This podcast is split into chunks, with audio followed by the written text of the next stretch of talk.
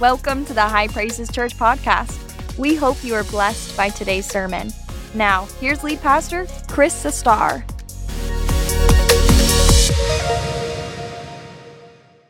I've just been in this vein, this flow, the last few weeks.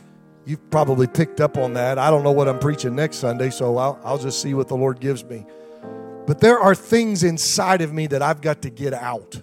And that's how I feel today. I've got to get some stuff out of me today that the Lord has put inside of me. And I've entitled this message, COVID Hasn't Stopped the Church. And I want to talk about the church today.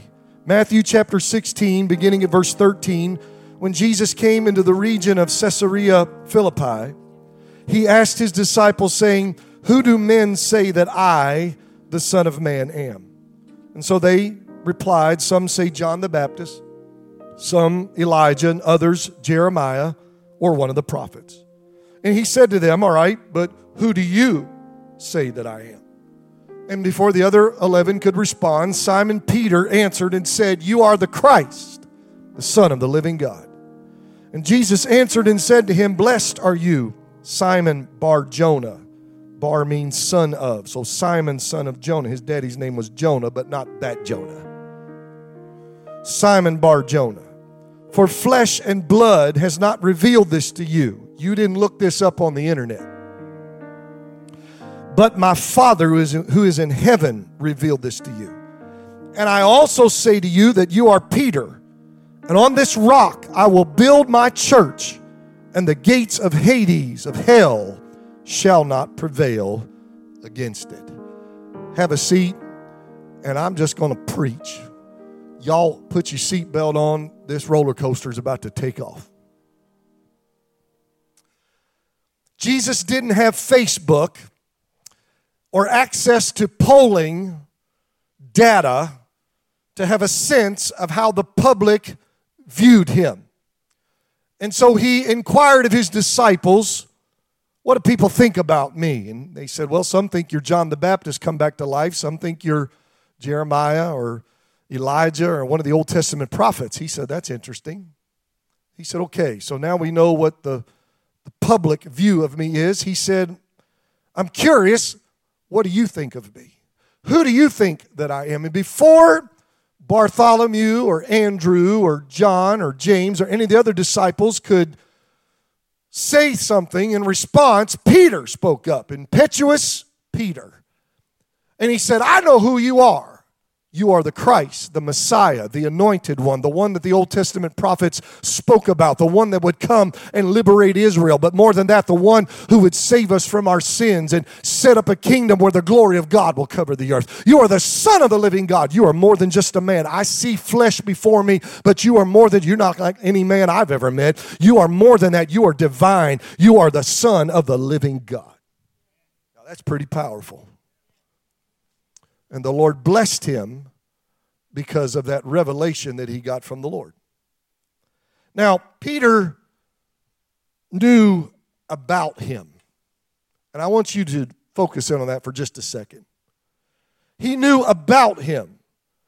But it's great if you know about Jesus. And a lot of church people know about Jesus. But it's not enough to make you right with God. Peter knew who he was, but five minutes later, he was acting like the devil. Sometimes church people, my God, y'all better pray for me this morning. Church people that come to church on Sunday and act like they know about him, but on Friday night, they're acting like the devil. And God doesn't like it. You cannot know about him and leave it at that. You can't just know who he is. You have to know him personally as your Lord and Savior. I'm preaching the gospel right now. You have to confess your sins and believe that he died for you and paid sin's price for you and repent of your sins and ask him to come into your heart and then confess and profess to anybody who wants to know that he is the Savior of your life and he is now your leader and he's in charge. Paul said, I know not what I believe, but he said, I know whom I have believed. You got to know him personally, intimately. And so, after they've had this little discussion, the Lord transitions from talking about himself, the Christ, to talking about his people, the church. And you need to know this morning that the church is important to Jesus. I don't know if it's important to you, those watching online. I don't know if it's important to you, but I'm telling you right now, the church matters to Jesus. And I want to say this morning if the church matters to Jesus, it sure ought to matter to us. Jesus is intimately connected with his church. There is a beautiful scene in Revelation chapter 1, verse 13. Go look at it sometime. It is, it is John seeing a vision of Jesus walking in the midst of seven, which is the number of perfection, golden candlesticks. In his right hand, John sees that he has seven stars in his hand, and he's walking in the midst of the church. He's not walking out of the church Sunday afternoon saying, I'll be back next week. But Sunday night, he's still in the midst of the church. Monday, Tuesday, Wednesday, he's just walking in the midst of the church. Because that's what the revelation is. The seven candlesticks represent the church. Seven churches in Asia, and the seven stars were the pastors. I'm glad to know he's got me in the hollow of his hand. The church is important to Jesus. The church is more than a local fellowship. When we think of the church, we think of this building or other church buildings. We may think about the local congregations. But y'all, the church is more than that. It is the body of Christ. Did you hear me? The body of Christ. 1 Corinthians 12 27. Now you are the body of Christ. Paul's talking to believers and members individually. Ephesians 5:23. Christ is the head of the church and he is the savior of the body. So if you want to be a member of the true church of the Lord Jesus Christ, you have to be a member of his body. And to be a member of his body, you must be saved. I just finished Growth Track 1 for March. We had a great time. And I talk about church membership. And the first thing I say to the wonderful people in there is, you must be saved to join high praises. Please don't join high praises if you're not saved. Because if you're at a bar somewhere, bellied up, drinking a beer, cussing like a sailor, but you got on an HPC t shirt, I got to try to explain that to somebody. You represent the church. High Praises Church. But let me tell you something. You do more than that. When you go out, you represent the true church. You represent Jesus Christ. Why does it matter how I live? Because you represent Jesus. And you represent us. Now, you probably know this, but it's possible to be a member of a local church and not be a member of the universal church. You probably don't know this, but I'm going to preach it. Attending a local church doesn't make you a member of the true church. Joining a life group doesn't make you a member of the true church. Giving some money in the offering plate or online doesn't make you a member of the true church. Joining a local church doesn't make you a member of the true church. Volunteering at a local church, watching a church service online doesn't make you a member of the true church. The true church is comprised of those who have been born again, washed in his blood, who have forsaken their sins and repented and left that all behind and have been transformed by the saving power of Jesus Christ, whose names are written in the Lamb's book of life, who are in Christ, and all things have passed away and everything has become new. That's who makes up the true church of Jesus. Anybody here in the true church this morning? Anybody here in the true church? Woo! There is a disturbing passage of, hold on, I hadn't got into it yet. About to. There is a disturbing passage of Scripture in Matthew chapter 7, verses 21 through 23. I think this is on, on the screen. Yes. Jesus said, Not everyone who says to me, Lord, Lord, shall enter the kingdom of heaven. Well, then who gets in? He or she who does the will of my Father in heaven. Can I put that in South Carolina terms? Folks that live right, folks that read the Bible and do what it says, folks who obey God, Many will say to me in that day, What day? The day of the judgment. Uh oh. Lord, Lord, have we not prophesied in your name, cast out demons in your name, done many wonders in your name? Haven't we, Lord? The Lord doesn't even acknowledge it. Jesus says, Then I will declare to them, I never knew you. What? No, I didn't know you. Because you didn't know me. You knew about me and you knew how to do ministry. But you never knew me. So depart from me, you who practice lawlessness. And sin is lawlessness, John says in his little first John book. Sin is lawlessness. Lawlessness is when you live as if there is no moral law of God. You cannot simply say, I know Jesus. You prove that you know Jesus by obeying his word and doing his will daily. If I'm looking for an apple tree, I look for apples. Right? If I'm looking for okra, in the garden, I don't go to the green bean section. Right? I look for those long, tall stalks with those wonderful pods that you can fry. Don't you boil that stuff. Ugh. Come on, somebody. If I want some squash, I go down, I'm looking in the squash section, not where the maters are. All the southern people know what maters are, don't you? No, I look for those yellow gourds that you fry.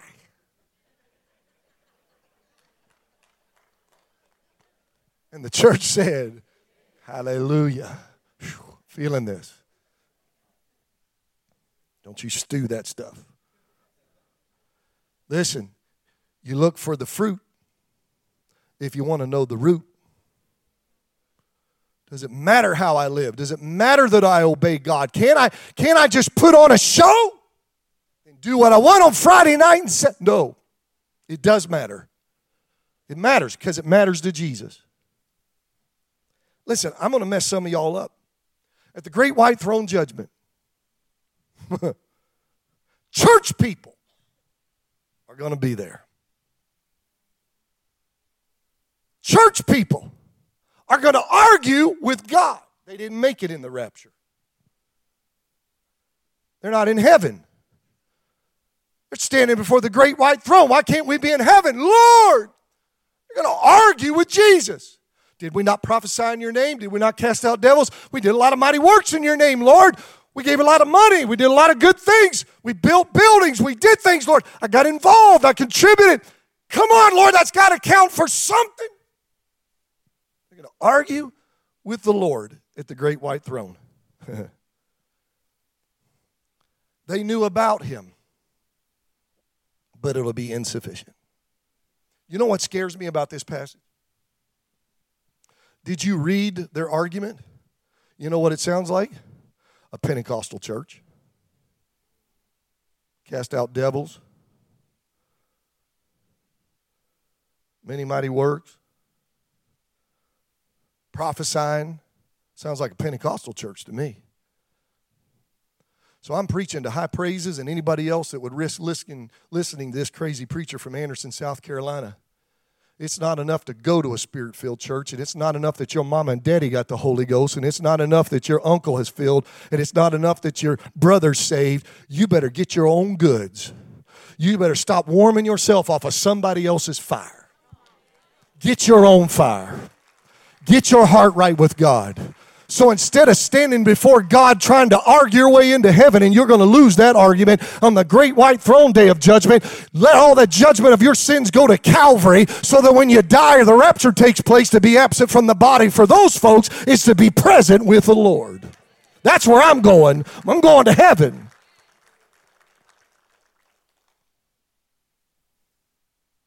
And while we're talking about the church, let's talk some more.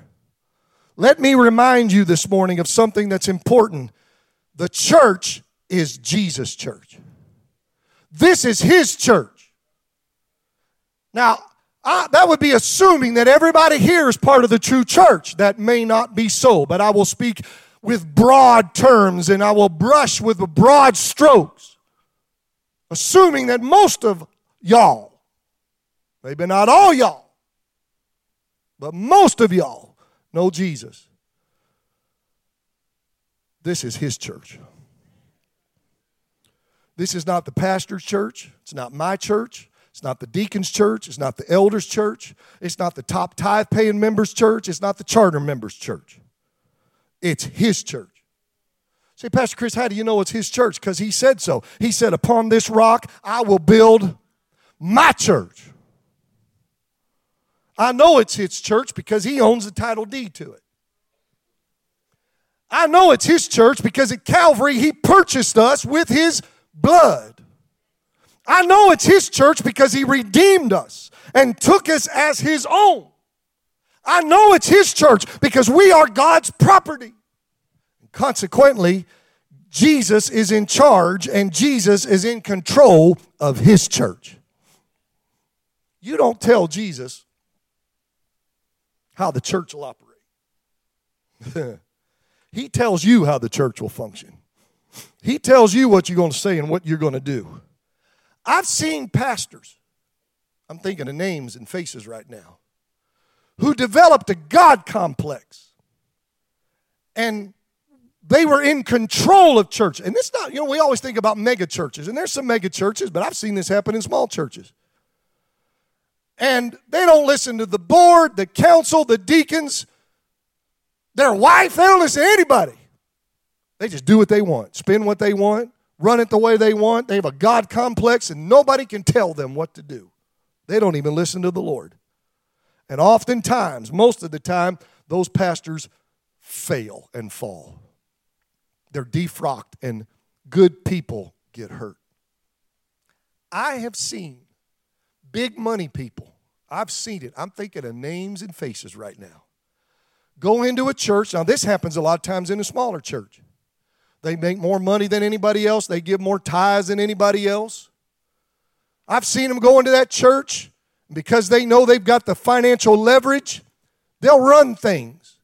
And most of the people in the church don't make as much as them. They probably have more education, probably have a, a title, a position, a career in the public sector. And so everybody respects them. And so everybody just does whatever that person says to do. And then the pastor comes along, and then the man runs, or the woman, whoever the top tithe giver is, the big money person, they'll run the pastor so they can run the church. Oh, yeah, I'm not making this up. I've seen it firsthand. And then if the pastor tries to bow up and say, No, I don't want to do that. I don't think that's the direction God wants to do. If he can't run the pastor, he'll run off the pastor. And then he'll go buy, my God, I just said it. Then he'll go buy another one.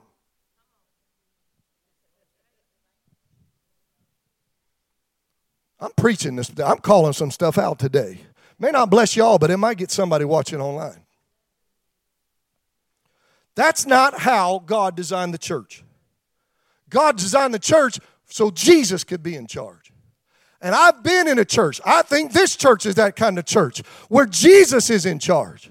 And when the church members and the church leadership yield to the lordship of Jesus, y'all, that's when great things happen in churches. Let me tell you what happens when Jesus is in control. The pastor preaches messages from God instead of sermons. There's a difference. You can get, my God, I'm, oh, it's getting on me. Y'all better watch out. You can get a sermon out of a book. But you get a message out of getting in the prayer closet and getting in your Bible and listening to what thus says the Lord in your ear. People may not like it. Some folks may leave, but you preach it anyway because it's the word that God gave you for the church. When Jesus is in control, the, the praise and worship team and the praise and worship leader, the worship pastor, will sing the songs that God tells him to sing. When the Lord is in control, the church leaders hear from God and operate under united vision. When the, when the Lord is in control, people will happily give their tithes and offerings. When Jesus is in control, the gifts of the Spirit are evident in the service. When Jesus is in control, God will divinely interrupt the service and touch his saints because he doesn't have to worry about some stubborn preacher or some format written down on a piece of paper, but he can say, Y'all get out of the way. I want to do something. And the people will say, Have thy way, Lord. We want to move from God this morning. When Jesus is in control, sinners will get saved. When Jesus is in control, backsliders will get restored. When Jesus is in control, carnal Christians will have to straighten up. When Jesus is in control, people will get baptized with the Holy Ghost. We'll see miracles, healing, signs, and wonders, and the glory and the power of God will be in the church when Jesus can be Jesus and do what Jesus wants to do. Anybody want Jesus to be in control in this church? Come on, give him praise this morning. Hallelujah. Drug addicts will be set free. Alcoholics will be set free. My God, I want Jesus to be in control. I've seen, pre- oh God, y'all got to help me. I ain't even got started good yet. You got, I've seen preachers, and it's so true today, they think they can talk their way into a move of I'm talking, I'm thinking about names of guys. Right now, I love these men. But there's some guys, they won't, they won't let a move of God. They say we won't have the gifts of the Spirit. They don't want anybody speaking in tongues. These are Pentecostal preachers. They just say if I preach enough and talk enough, we can talk something into happening. I, I thank God for the gift of preaching and teaching and ministering. But y'all, it is not me. I'm just a vessel. I'm a glove. He's got to put his hand in me or I'm just wasting your time. But my Lord, when God steps in and does what God wants to do, that's when the church has to have enough spiritual sense to say, The Lord is moving. Let's move where God is taking us.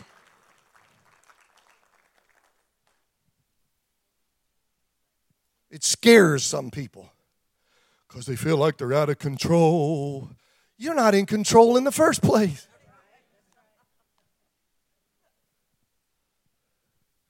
We've just got to stay with the format. Stay with the format. While the Lord sits over a corner says, Is any place in there for me to get in? If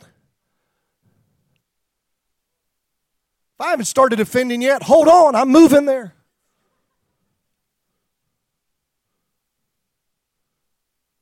Sometimes the best thing we can do is just shut up and be still so that we can know that He is Lord. Be still and know that I am God. That's what the Bible says. And, and while I'm and while I'm going, Let me tell you something else. Not only does Jesus own this church, Jesus is building his church. This is where I wanted to get to. Is y'all all right? Just hang on, we're going to be here a while. I'm going to get this out. I've been holding this in for weeks. Jesus said, Upon this rock, I will build my church. Jesus is not sitting in heaven passively watching us with his arms folded leaving us to build his church through human effort, our limited effort. He's not up there saying, Y'all do the best you can. Y'all know the Lord Southern. If I was a Yankee preacher, I'd be saying, You guys do all the best you can. You can't build the church through carnal tactics. You can't build the church through worldly wisdom. Some people have tried it, called the product a church, but it was little more than a social club or a large collection and gathering of unredeemed sinners. I've seen pastors do marketing that would make Madison Avenue envious. There's nothing wrong with marketing. But the point was just to get in people to have numbers.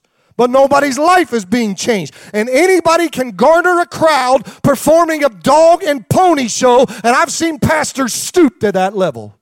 The problem is, if you do a dog and pony show, all you produce are dogs and ponies. And it's a whole lot easier to entertain than it is to disciple. You disciple people and they'll get mad. You disciple people and they'll leave the church. You disciple people and they'll put their feet in the mud and say, I'm not going to change. Anybody likes to go to the movies and watch a movie, but then let God get in your life and come to church and hear the word and hear some things that make you uncomfortable or show you the areas of your life that need to be changed. It's tough when you're there at those places. But if you'll get in the altar and let God be in control of your life, that's when He'll change you and transform you, and God will do something magnificent in and through you. You don't build the church, Jesus builds the church. He said that He's building His church on a rock. Now, the Catholics say that Peter is the rock, and thus he's the first pope of the church. Peter is the rock. We don't believe that in Protestantism, and there's a good biblical reason because Jesus said to Peter, You are Peter. In the Greek, that's the word Petros, which means a fragment of a larger rock. Okay? He's a chip off the old block. Must have looked like his daddy. But he said, You are Peter, Petros, a little tiny rock, a little sliver of a rock. He said, But upon this rock, Petra, which is a massive boulder or foundation rock. He said, Upon this rock, I will build my church. So, what's the rock? Scholars have debated it for years. What's the rock? Some said, well, the, the more spiritual ones say, well, Jesus is the rock. You know, those are the same ones the kids in Sunday school. How many disciples were there? Jesus. Every answer is Jesus. You know what I'm talking about? Who was in the who was who was swallowed by a whale? Jesus. And the kids do that in Sunday school. Well, at least they got that part right. Jesus. Okay? Jesus is the rock. Well, he is the rock. How many know Jesus is the rock? And so he is the rock. Others say that the confession of Peter is the rock. You are the Christ, the Messiah, the Savior, the Son of the living God. That's the rock. The con- well, Pastor, which is it? I don't know. I think it's both. I think it's I don't think it's either or, I think it's and both. I think the rock is Jesus and I think the confession is Jesus. Because when you if you're gonna get in the true church, you gotta believe in Jesus. And you got to confess him. What, what is Romans 10 9 10? That if you confess with your mouth the Lord Jesus and believe in your heart that God raised him from the dead, you will be saved. For with the heart one believes unto righteousness, and with the mouth confession is made unto salvation. So to be a member of the church, you have to place your faith in Jesus, the rock. You got to make the profession. That's how you get it. And listen to me. That's how Jesus has been building the church. I sat in that growth track, stood in that growth track room just, just, just an hour or so ago. And I told these fine folks who are new and they're coming to our church and they want to get involved. I said, there are a lot of things that we do here and a lot of things that happen. I said, well, the thing that matters most to us is to see people come to Christ. I just want to see people get saved. There are certain things that get me excited. And the first one is when a sinner who's got their life all messed up, finally the Lord gets through with them and they yield themselves and they pray and say, Oh God, I'm messed up. I'm a sinner. Please forgive me. I confess my sins. Come into my heart. I'm, i deserve to die, but you died in my place. I repent of my sins and I give my life to you. I love that. And to see the change, the expression on their face where old things pass away and everything becomes new. And the guilt and the fear and the shame leave, and the joy and the peace and the love of God flood there. How many, how many remember y'all when y'all got saved? You remember that? Oh, I love that. That's how you build the church. Jesus is building the, the Great Commission is the mission of the church. Go therefore and make disciples of all nations. Make disciples. It's hard work making disciples. You got to get your hands dirty when you make disciples. Because some people come in from a life of sin and they don't know. Most of y'all probably grew up in church. At least you got some idea, but there are folks that have come in here and they don't know anything. They don't know anything at all. I mean, I heard one time one guy, I'm not never going to cuss, sir, but a guy used the D word. He was complimenting the preacher, just got saved. He said, That was a D good sermon, Pastor. And he said it out loud. He's like, Whoa, whoa, whoa, don't, don't do that. He, he's, I don't do that. No, don't do that. Okay, well, I won't do that anymore. He's just trying to learn. He said, Well, did he chew him out? No, you don't chew him out. He's learning. Come on. You got to be transformed by the renewing of your mind. So he's got to go through a process, and that's discipleship. You got to help him. Okay, I've had couples living together, and I preached against it and told them that was sin. They've come up to me literally after church right here. Well, Pastor, we're going to get married this week. You are. I said, why? Well, you we've been living together, but you said that's wrong. They didn't even have sense to know that's wrong. But in this culture, it's not.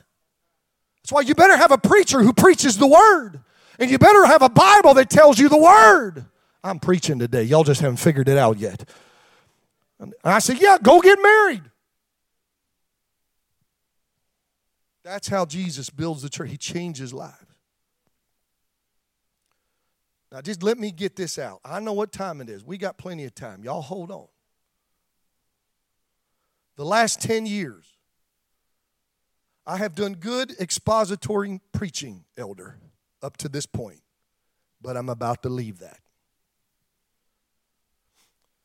The last 10 years, the church has faced some tremendous challenges. I'm talking about the church of God, of, of Jesus Christ, especially in America. We've gone through some rough patches. We've experienced some significant changes.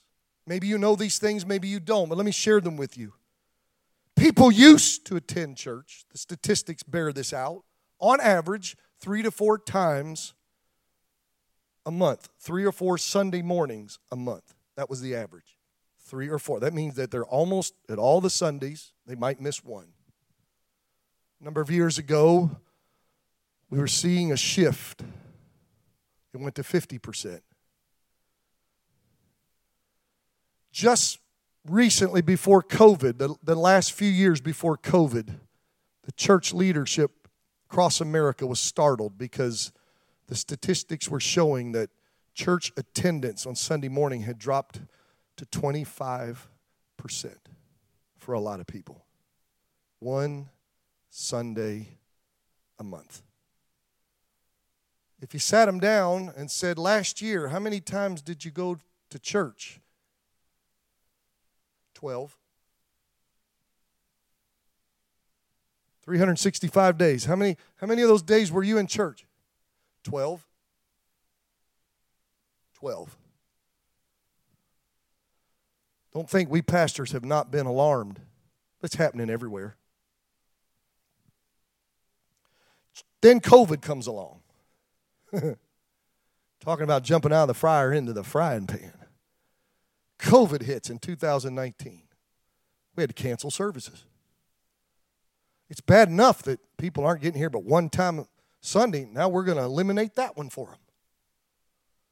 And there were some good things that came out of it because the church had to go online. Pastors of small churches, churches everywhere, had to figure out how to put their phone on a stand and turn it around and hit Facebook Live and preach to an empty auditorium to their people on Sunday morning or maybe on the night recorded or Facebook Live. They did it live and, and just preached to the people to try to minister somehow. And, and, and what happened is churches started reaching beyond. So little churches are running 75 other other people in the community they tell them they started some of those little churches were getting all fired up because they were reaching two three four hundred people watching them online. They thought that's the biggest thing in the world. It was.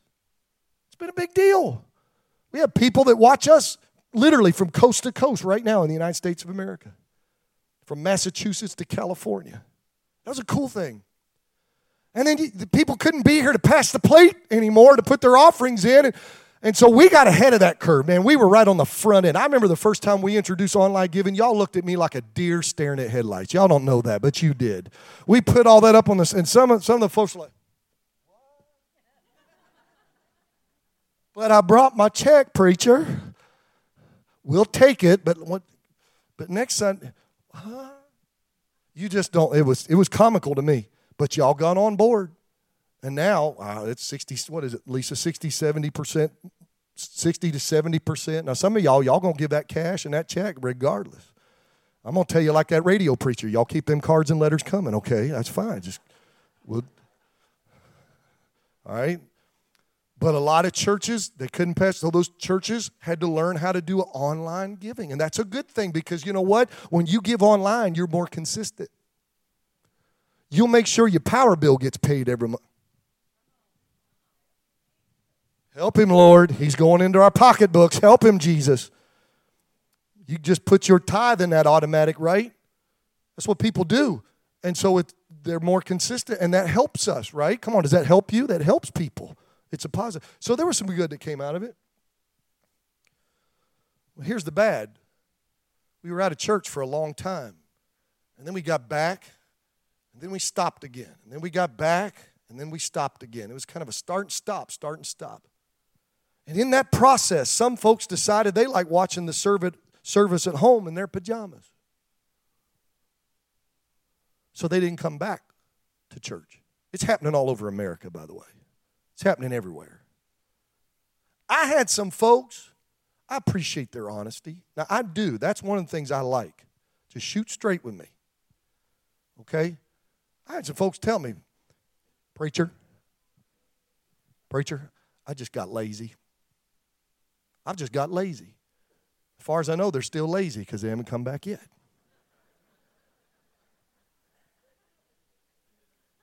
But at least they were honest about their laziness. We're laughing, but they get up and go to work in the morning. I see them at Target. They get their hair cut, they get the tires rotated. They've been in restaurants all over town. They go to high school games and rec games and YMCA games. I'm just looking at you because if I look at anybody else, they may think I'm talking to them. So is that okay if I talk to you? They go to sporting events and they'll drive to Atlanta and watch the Braves. They'll go watch Clemson play. They'll drive to Columbia and sit in that big old stadium with all those tens of thousands of people. They ain't worried about COVID there, but oh God, they can't come to church.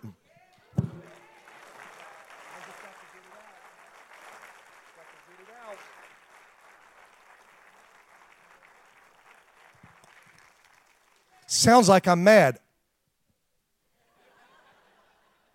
I'm not. It does. I'll get some. You're mad. I'm not mad but I'm grieved for you. I'm grieved because I had this. Y'all just put your, put your phones away. Don't look at the clock. I, I ain't done. I was on the way over here. Somebody needs this. The devil got Eve in the garden, and they had everything they needed right there. But the devil got her looking somewhere else and said, What God has given you Right here. You don't need that anymore. You can do it all by yourself. That's what the Lord spoke to me on the way driving over here this morning. That's not in my notes. And that's the lie of the devil that will kill you. The Bible says, Forsake not the assembling of yourselves together, as some are in the custom of doing, but join together. Even as we are in the last days, you need to be in church. And then members that used to come to church decided not to come to church anymore. And let, let me have a caveat. All y'all listen to me, unless you've already got mad and turned me off, then it doesn't matter. But I'm not talking about people that have health issues.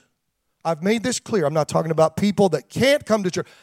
I've got folks right now that are watching us. They're precious folks that if they could be here, they'd be here. They tell me so. I'm not talking about those folks. As a matter of fact, the people I'm talking about probably aren't even watching.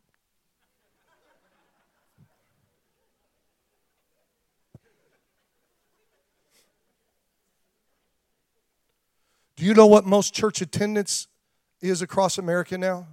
50 to 60% of what it was pre COVID. That's, that's a national average. 50 to 60%. We've lost half the attendance. Now, in this church, because some of y'all rotate anyway, I'll see you two weeks from now. You know who you are. Y'all were like that before COVID. We have worked hard. We think we're probably maybe at 70%. Okay? 50 to 60%. Don't you think that's concerned pastors, spiritual leaders? We're not mad. We love you. Shepherds love their sheep. We're not mad. We're grieved. We're concerned.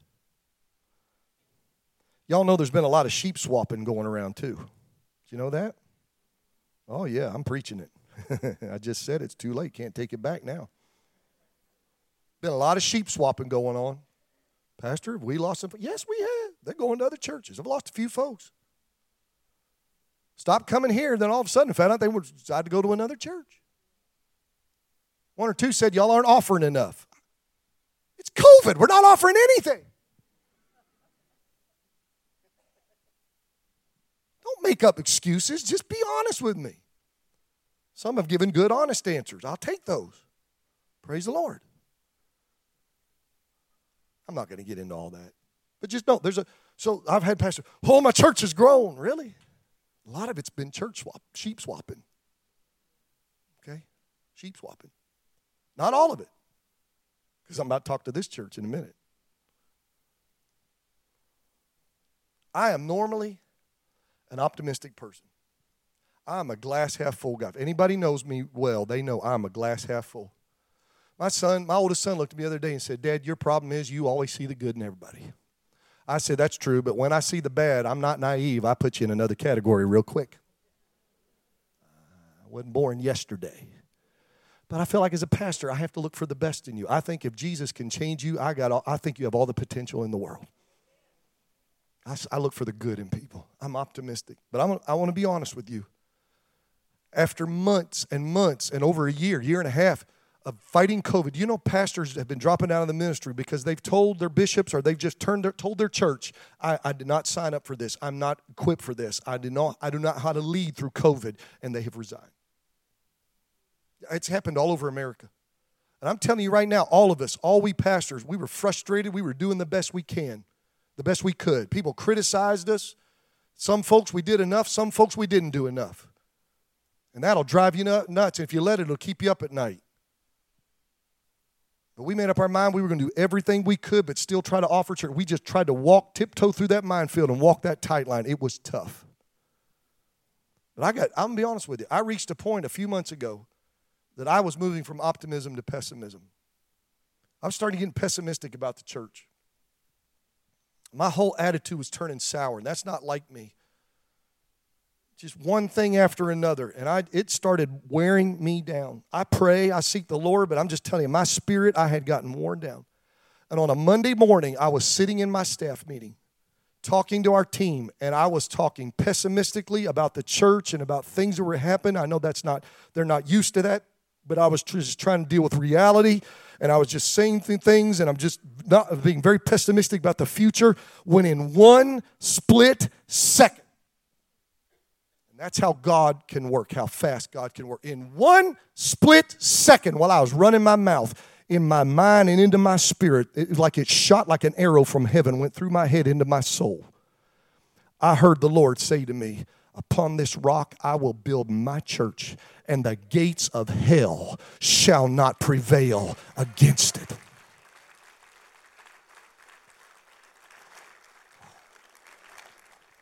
That thing hit my spirit. I stopped what I was doing, and in an instant, I changed my tone completely. In an instant, I started talking positively, except this wasn't Chris manufactured. This was God manufactured, Spirit manufactured. And I began to share I, all of in one, that's how fast God can change your life. People were, can God change me? He can change you in a, not a second, in a split second.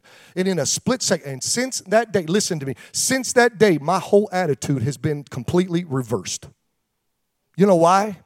Because I believe with all my heart that despite the church swapping and despite the people who are staying home and getting lazy and despite the fact that we've got less than what we used to have and it just seems like you can't get people to go to church but they're doing everything. All those things that could be very discouraging what i realize is that this isn't my church and it's not your church. It's jesus church and he's been building the church. He is building the church. He hasn't stopped my god i'm gonna shout a little bit. I gotta shout. He hasn't stopped building the church and he's gonna keep on building the church until he comes comes. My God. I just got a Pentecostal shout a little bit. Hallelujah. And since that day, my whole attitude has changed. And I want to share it with you. Say, what's happening you, Pastor Chris? I've got a faith in God right now that I can't wait to see what He's going to do.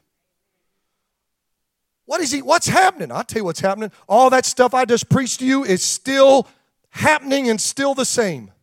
But what I know is there is a God in heaven who said, somehow, some way, he's got a divine plan.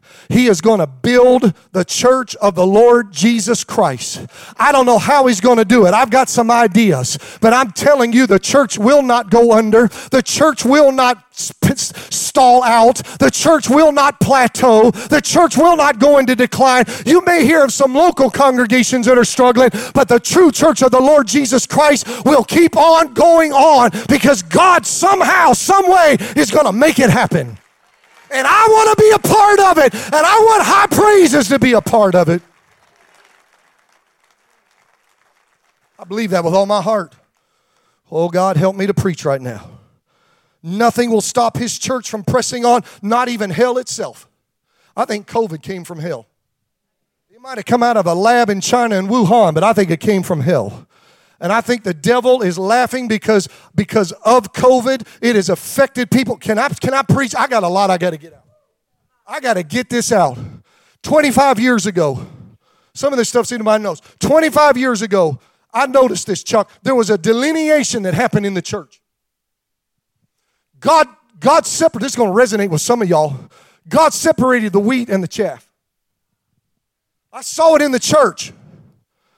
How do you know? The Bible says judgment begins where? In the house of God. That's what the Bible says. Judgment begins in the house of God.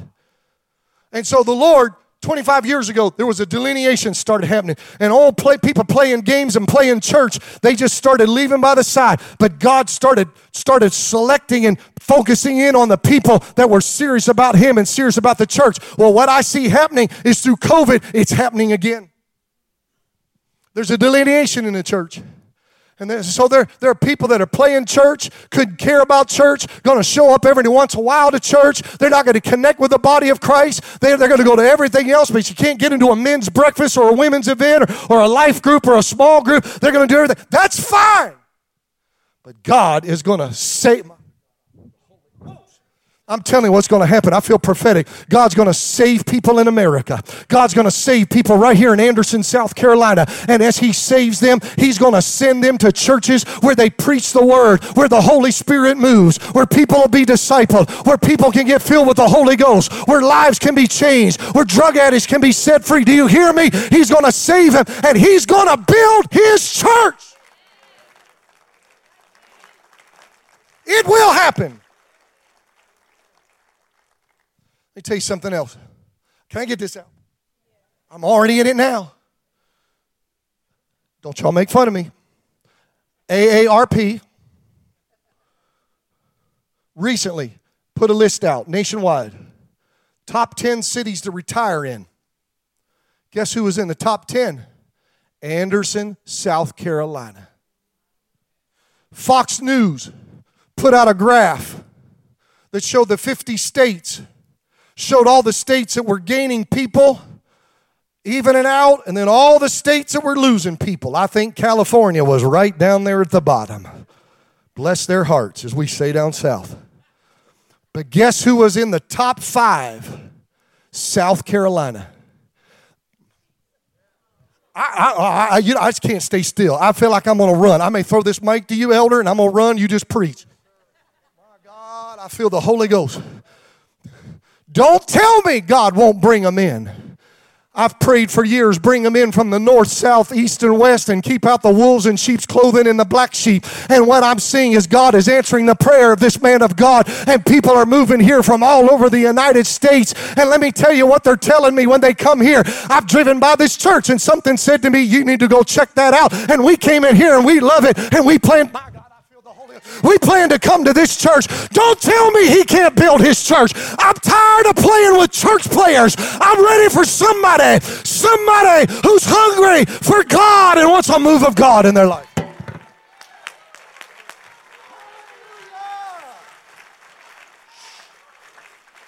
They're coming.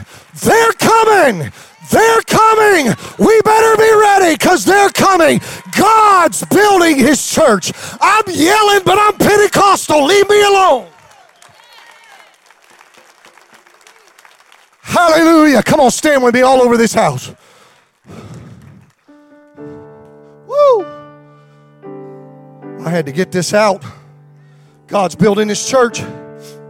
COVID won't stop it. The devil won't stop it. The, the minions of hell won't stop it. You can try to try to stop it. They won't happen. You can persecute us and we'll still grow. Try to drive us underground and we'll thrive. Knock us down and we get back up stronger than ever. here's what I believe God's going to do. I wrote four things down. I believe He is, this is going to hurt somebody. I believe He's bypassing churchy people who care more about this world than they do the kingdom of God. Second, I believe he's going to save the lost, a great harvest, and they're going to flock to the church. I've already preached the part about Anderson in South Carolina, the upstate. Here's the last thing I want to say I believe we're living in the last days. One of the elders of the church and I, he's very well versed in prophecy. We are watching Russia and Ukraine. If you go to the book of Ezekiel, there is something that is a mystery to prophetic students called the Battle of Hamon-Gog. They never can figure out where it fits. I'm not saying that this could be it. But don't be shocked if this thing escalates. It may escalate. And this may be that which is prophesied by the prophet Ezekiel of the Battle of Hamon-Gog, which is a precursor to the tribulation period. I don't know. Only God knows. But it's enough for me to say, I'm not going to play games. I'm not going to toil with sin. If I'm ever going to live for Jesus and come to church and make sure my heart's right, it's right now. Because He could step over the battlements of glory to catch us away at any moment. I think we're so close it'd shock us if we knew. If you read the book of Revelation, those seven churches talked about the lampstands. The last two were Philadelphia and Laodicea. Yes, before Philadelphia, Pennsylvania, there was a Philadelphia, Asia Minor, modern day, modern day Turkey. The church at Philadelphia was the only church out of the seven that Jesus said, I am coming soon. I am coming soon. It's the only church he didn't, one other, he didn't have to chew them out about something. This was the church that decided they were going to live for Jesus. He said, I know you have a little strength but they wanted to live for the Lord. The Laodicean church was the church that said, We are rich, we're blessed, we got property, we got a big facility, we got all kinds of connections, we got a celebrity pastor, we got paid musicians. I'm just making stuff now. We got all the money in the bank.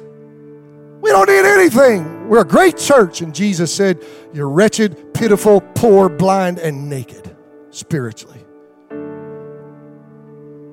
And he said, Behold, I stand at the door and knock. I'm not even in your church. I'm out here knocking on the door saying, Will you please let me in? Scholars sometimes think that those seven churches represent the seven periods of the church age up until now. Whether or not you believe that, it doesn't matter. Right now, it works well for what I'm talking about. There could be some credit to it. We'll get to heaven and ask the Lord. But often they think the Philadelphia church and the Laodicean church represents what's happening in the end time with the churchy people playing church, the false church, Laodicea, and the Philadelphia church, those who comprise the true church of the living God. Y'all listen to me. As long as I'm your pastor and by the strength and the help and the grace of God, we're going to be a Philadelphia church. I said, we're going to be a Philadelphia church. so that when He comes, He will find us ready to go. Thanks for listening. Be sure to join us Sunday mornings in person or online at 10 a.m. For more information or to watch our services online, please visit us at www.highpraises.org or check us out on social media.